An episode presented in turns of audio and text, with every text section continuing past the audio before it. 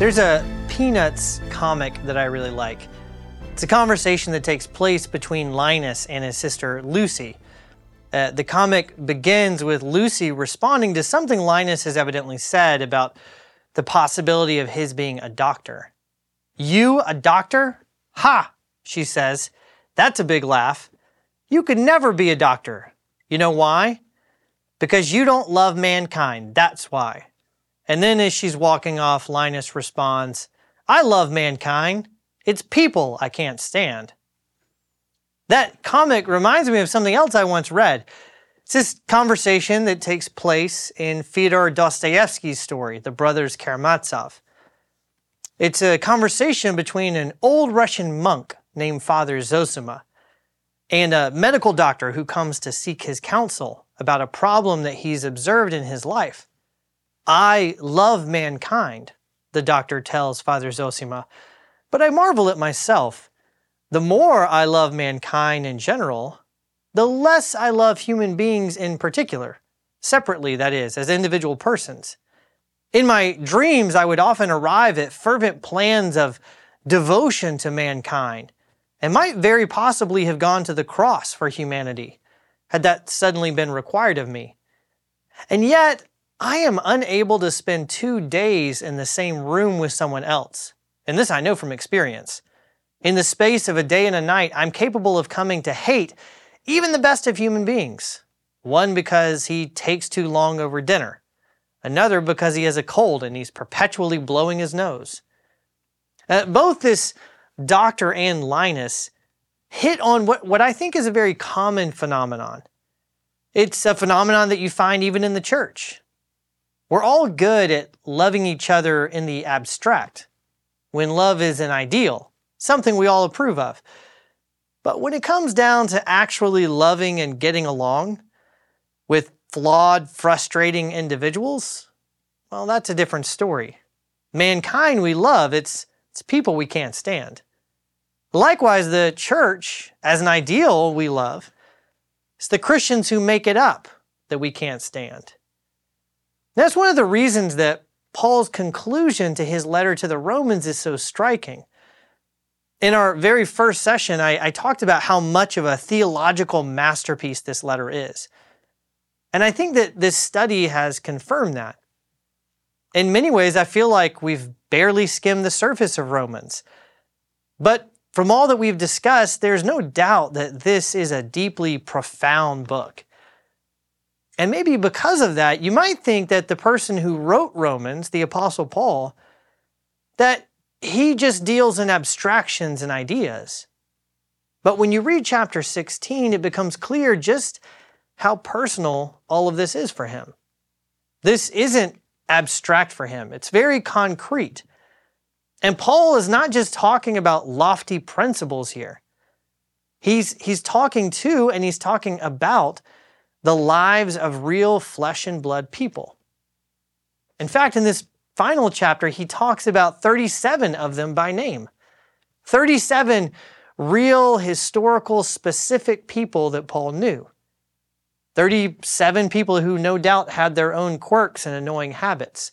37 people who probably could be just as difficult to love sometimes as the kind of people that make up our churches. And yet, these are 37 people that Paul is grateful for and that he loves. And in his final words to them, there's a lesson for us about how the gospel speaks to our life together.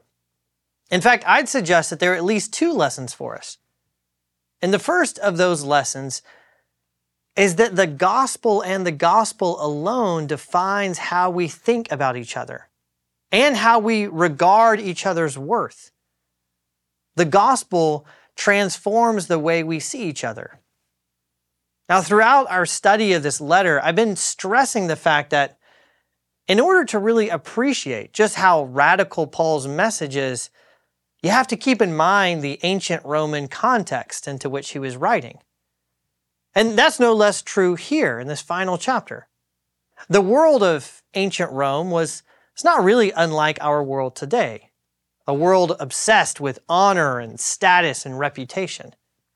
As Cicero once put it, we yearn and hunger for honor. And once we have glimpsed, as it were, some part of its radiance, there is nothing we are not prepared to bear and suffer in order to secure it.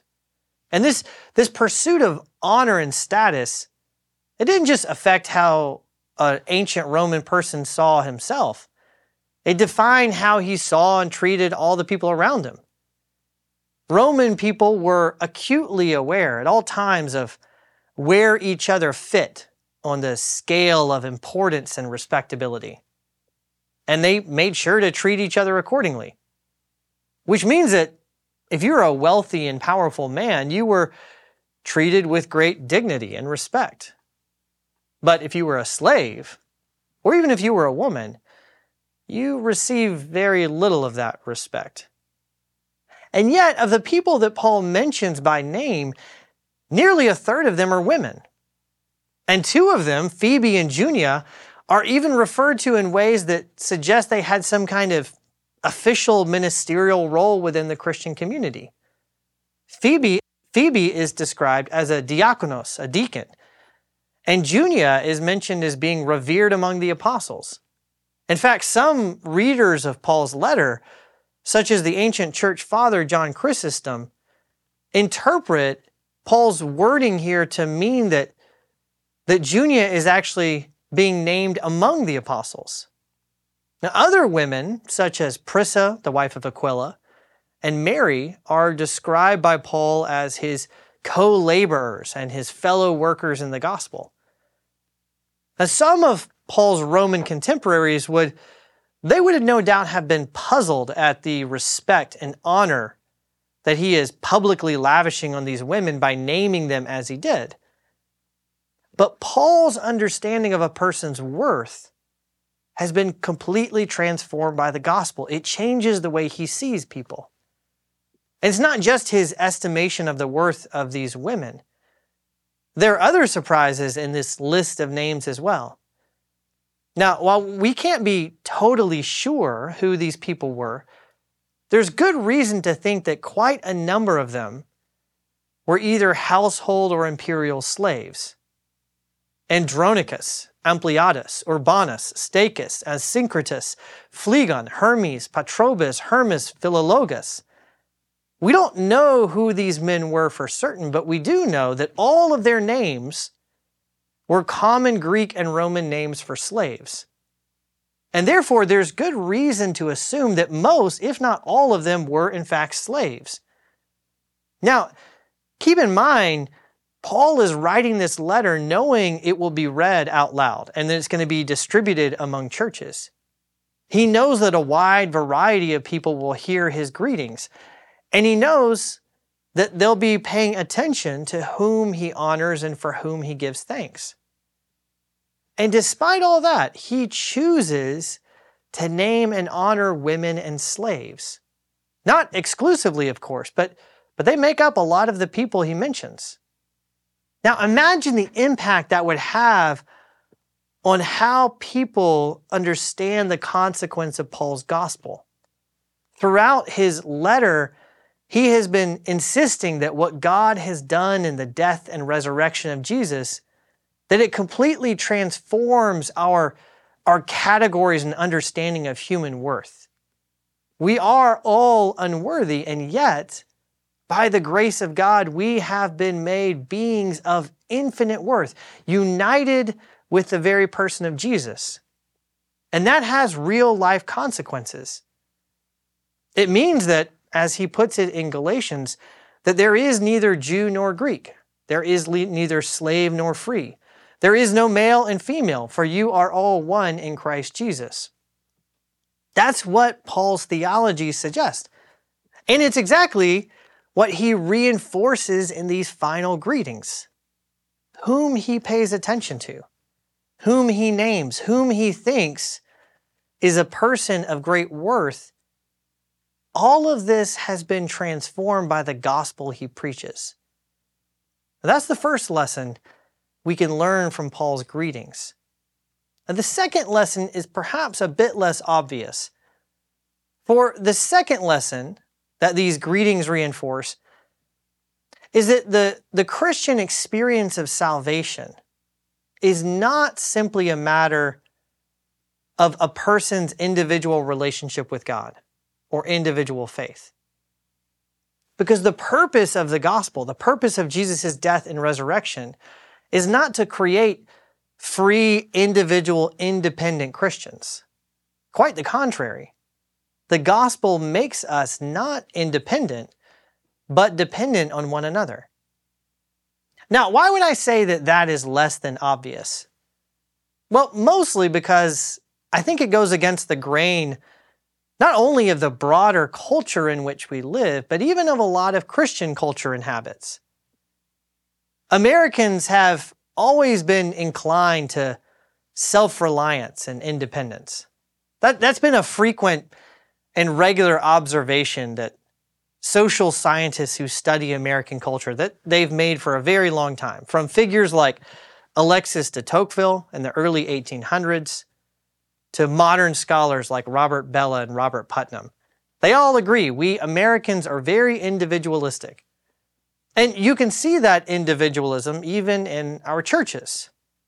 Just think about the language that we sometimes use when choosing a church.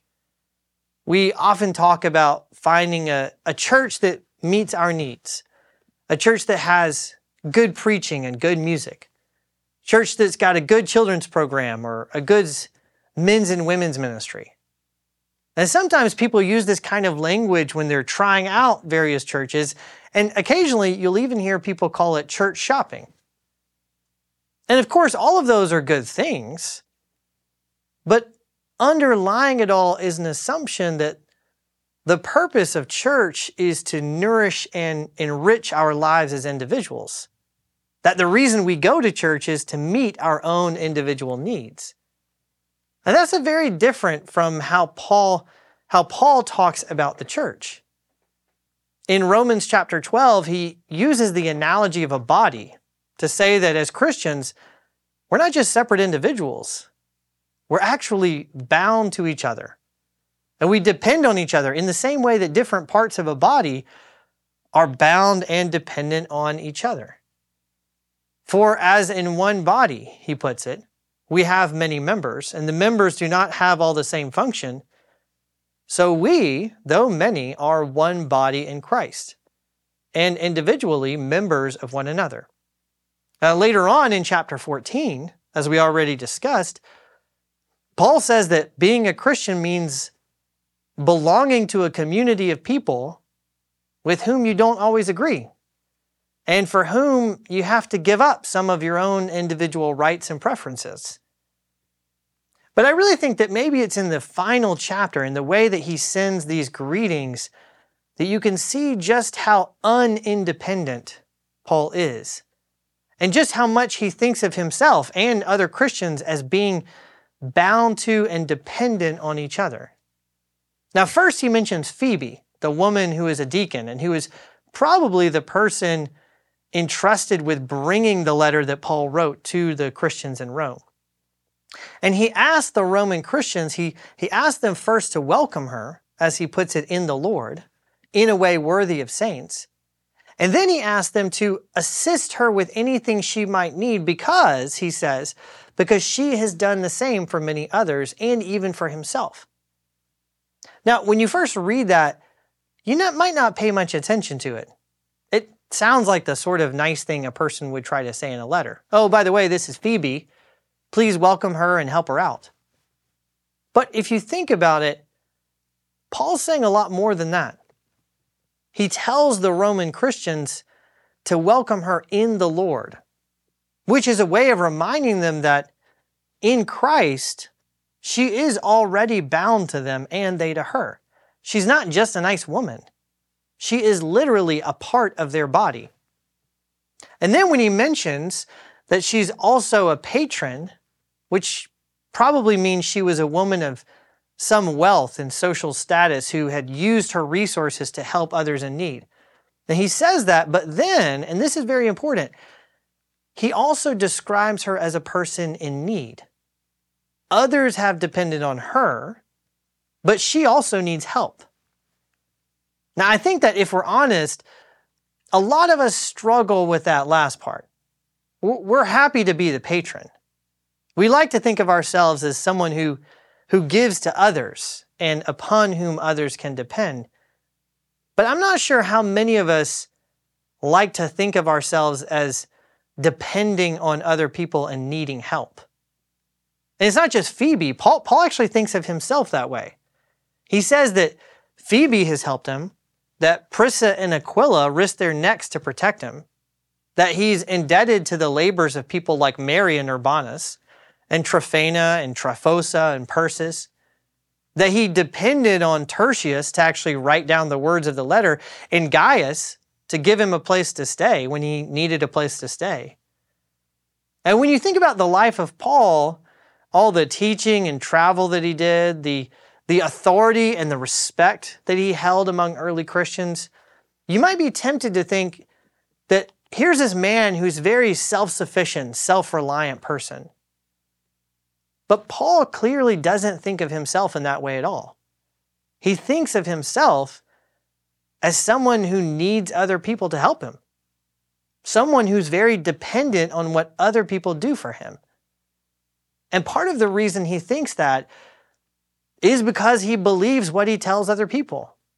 He believes what the gospel suggests that, that he can't save himself, that he desperately needs what God has done for him, and that he has been bound to other Christians like an arm bound to a body.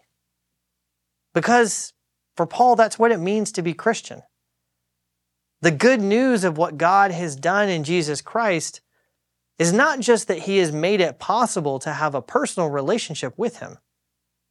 The good news is that He has joined us to other people, people we didn't choose, people who sometimes may be annoying and aggravating, people with whom we'll have conflicts and disagreements, the very kind of people that Linus and that doctor from the brothers Karamazov had such a hard time putting up with.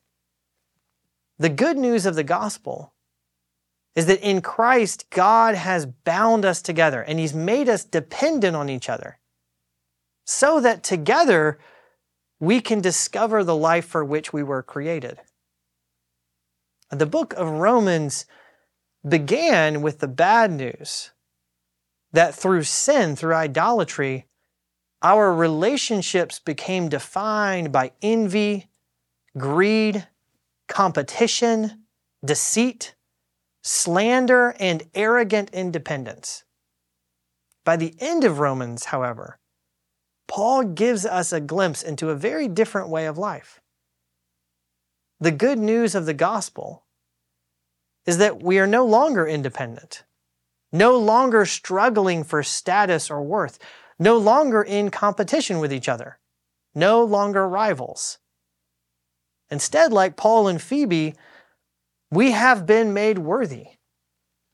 We have been bound to each other, and now, and now we live out what God has done for us by both giving help and receiving help, by caring for each other and depending on each other's care.